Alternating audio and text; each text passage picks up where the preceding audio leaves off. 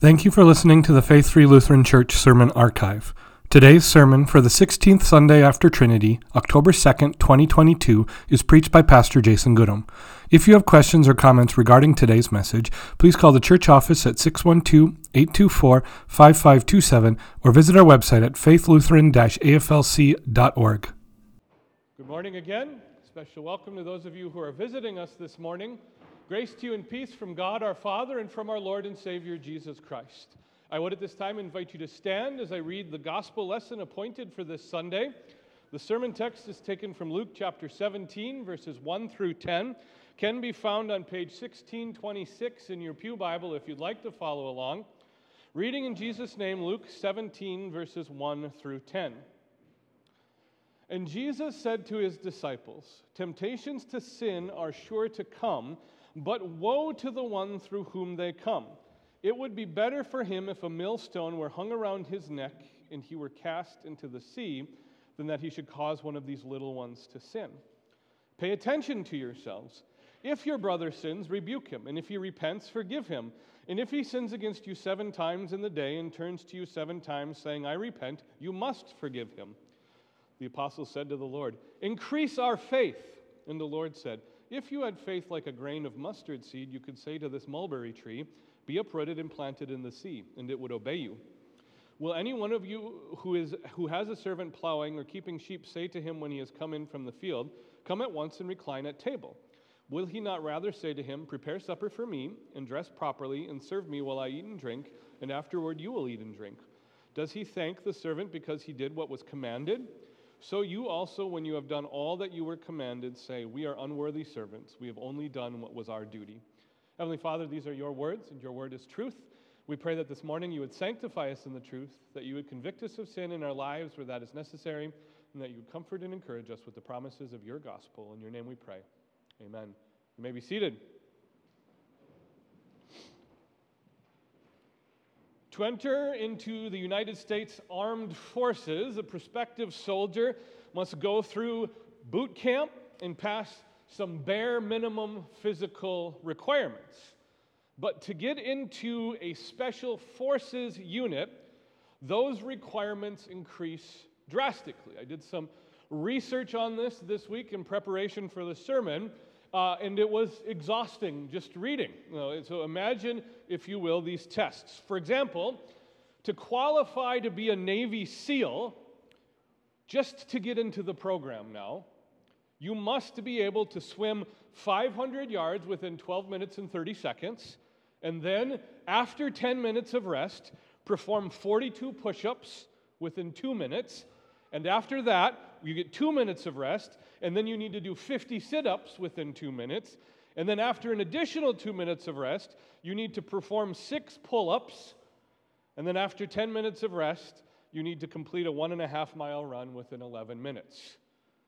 That's just to get into the program, not the final test. Okay?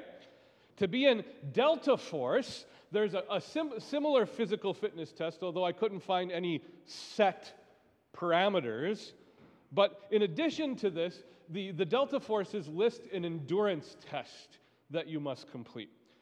The first endurance test involves a timed 18 mile ruck march at night in which the candidate is carrying a 35 pound backpack. After that, there is an additional, on a different day, not right after that, an additional 40 mile route while carrying a 45 pound backpack over steep and rough terrain. And these are just the parameters for the elite forces of our armed services. And it's evident that these tests are there so not just anyone gets in. Now, here's where we pause and we turn back to the gospel lesson. In a similar vein, Jesus describes being a disciple as a tough task. And while it may not be physically grueling, even though at times it will be physically grueling, especially during persecution, when we must bear maybe torture or survival at the bare minimum in the underground church, being a disciple is an especially spiritually grueling task.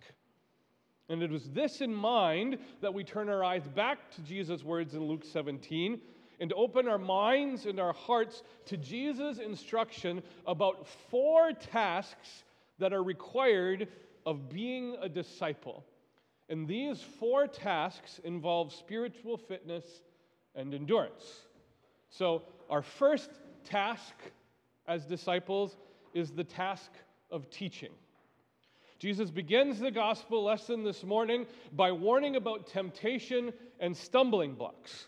But, but he's not just warning about the temptations and stumbling blocks that may be put in our path, he is especially warning us to be making sure we're not causing other believers to be tempted and not causing other believers to stumble.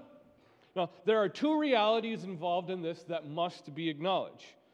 First, as disciples, the love and concern for our neighbors is primary. That's the focus of the Christian life. Not only is this the primary objective of the law, but it's the focus of the law for the life of a Christian because we are directed by the law to our neighbor rather than to our own salvation, rather than to our own standing before God. As such, we should be concerned about loving our neighbor in such a way that promotes and secures his or her own assurance of salvation. To that end, the second reality of this task is that it is worded with teaching in mind.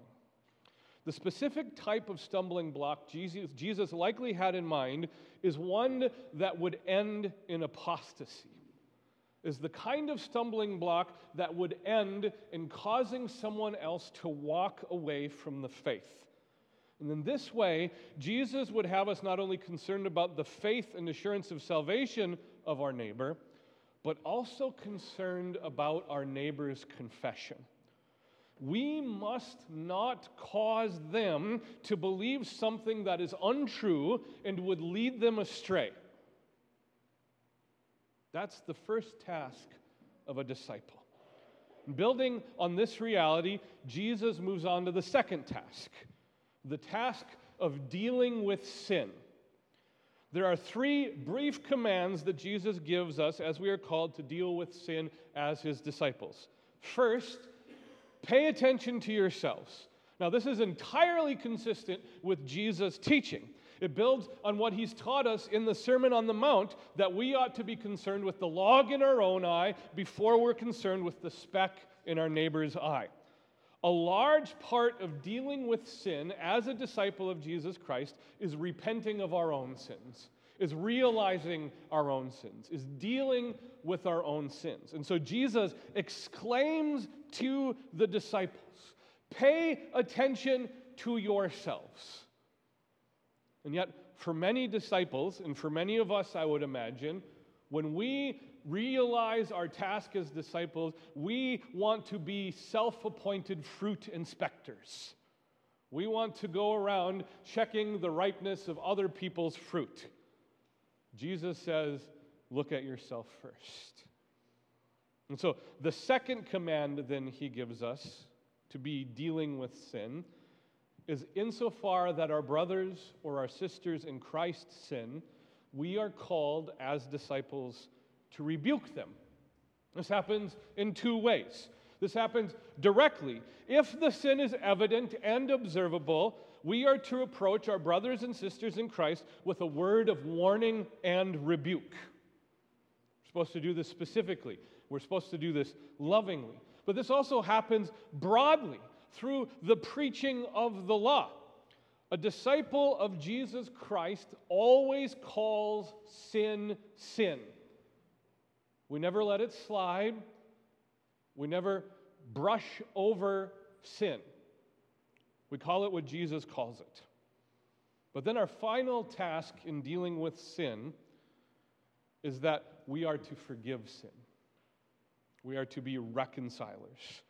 The point of rebuke, the point of applying the law to someone else in the church is not to smite them, is not to shame them, and is not to catch them in their sins. The point of rebuke is to bring about repentance so that we can meet our brothers and sisters in Christ with the gospel. so that we can apply the forgiveness of sins that Jesus Christ has won on the cross. And so, in the church, every correction we make, every time we hold someone, including ourselves, accountable for sin, every time we're involved with punishing or disciplining sin, it must be done with reconciliation in mind. It must be done in an effort to bring that person back into the church. That's the task of a disciple.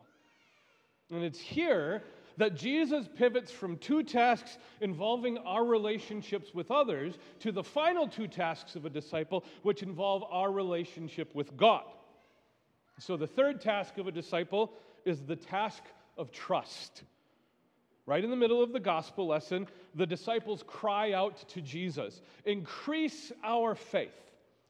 Now, this is the central event and the central idea of this gospel lesson, and we'll return to it in a moment.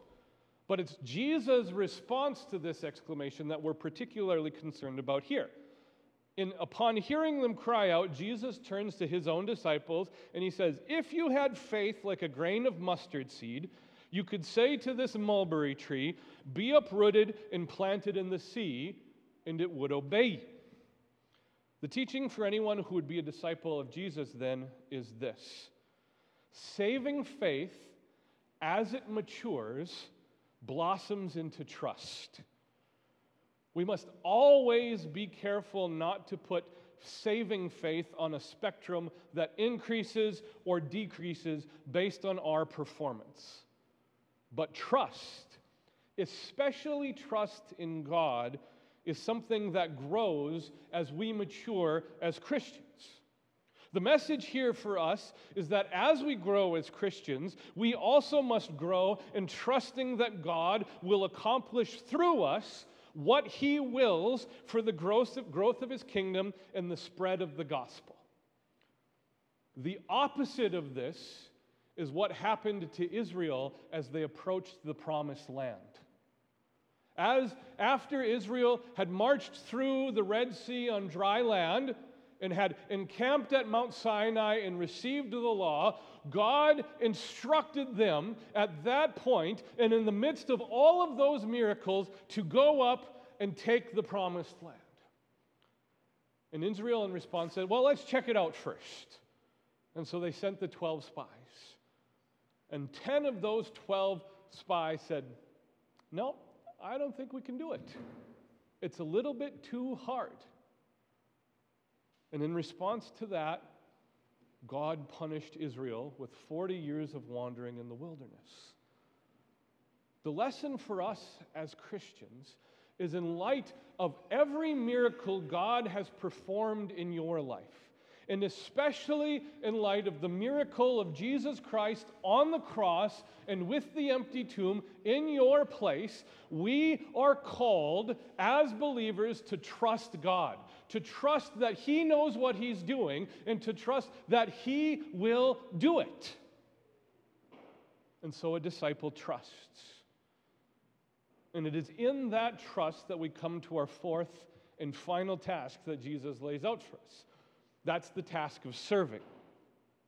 Now, this task is something we all often stumble in. We, especially in our sinful natures, want to be rewarded for our faithful service. We want to be acknowledged. But, but Jesus teaches us that the outcome of faithful service in the kingdom of God is to acknowledge that we are but servants. We are merely doing what we have been called and instructed to do by God in His Word over and over. Now, the life of a servant as a disciple is both an acknowledgement of our humility as sinners who have been saved by grace, but it's also an acknowledgement that any good done by us is, in fact, good done by God through us. And so when the church works in the way God has designed the church to work, it's always God working. It's always God doing. And it's in that final reality that we can go back to that central event in this gospel lesson. In the midst of Jesus teaching about discipleship here in Luke 17, the disciples cry out, Lord, increase our faith. And they do this for one reason because they recognize that the task of discipleship is too big. In fact, we confess this as Lutherans.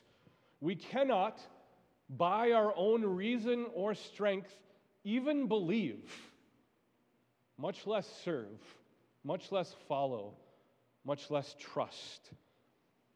As sinners, we cannot do anything that God requires of us. And the disciples want to know what are we to do? We recognize that all behavior that is prescribed for us as a disciple must come from God.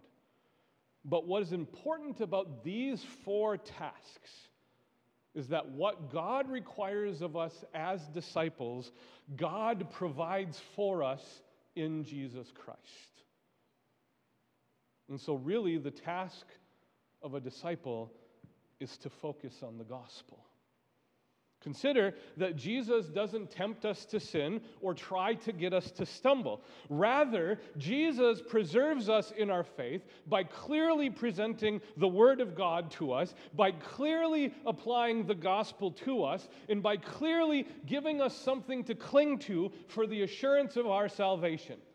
Jesus doesn't want to leave us wandering about in darkness. Jesus wants you and me to know right now that if anything were to happen, we are going to enter into eternity with Him.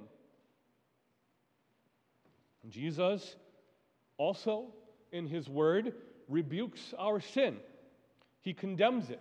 Jesus never ever ignores sin. He never ever tolerates us. But Jesus, also in his word, and because of what he's done for us on the cross and with the empty tomb, Jesus forgives sins. Jesus deals with sin. Jesus stands in our place and receives the punishment for sin, and then Jesus forgives us. He really, truly forgives us, and He delivers that forgiveness over and over and over again to us. Jesus also calls us to trust Him because He is God and because He loves us. And in fact, Jesus is the evidence of God's love for us. Jesus is the evidence that we should trust in God to care for us. He who did not spare his own son, but gave him up for us all, how will he not continue to give us all things? But the big picture here that ties everything together is that in our acknowledgement that we are but servants of God, God Himself became our servant. God Himself serves us with his good gifts. Jesus demonstrated this as he washed the disciples' feet before he was crucified, but he demonstrates to this time demonstrates this to us time and time again because he humbled himself to the point of death, even death on a cross for us. The miracle of church every Sunday morning is that you come here not to do something for God, but you come here because God does something for you. He serves you, He gives you His good gifts, He blesses you with life and salvation and forgiveness. And it is in this reality that Jesus calls and invites us to be his disciples.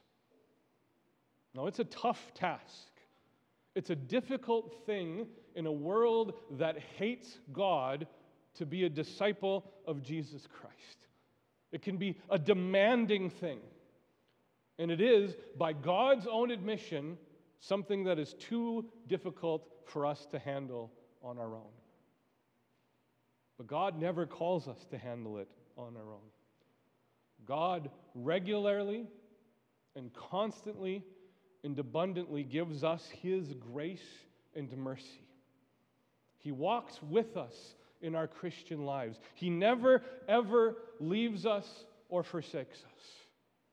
And so, in the end, the cry and the prayer of Jesus' disciples and us to increase our faith, that prayer is answered by the gospel.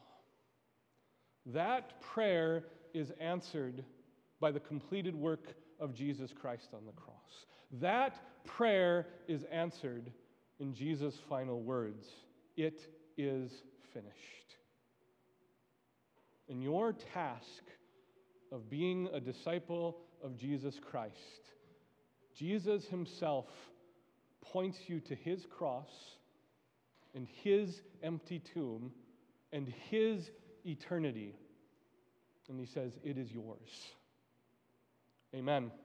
And now may the peace of God, which surpasses all understanding, guard your hearts and your minds in Christ Jesus our Lord. Amen.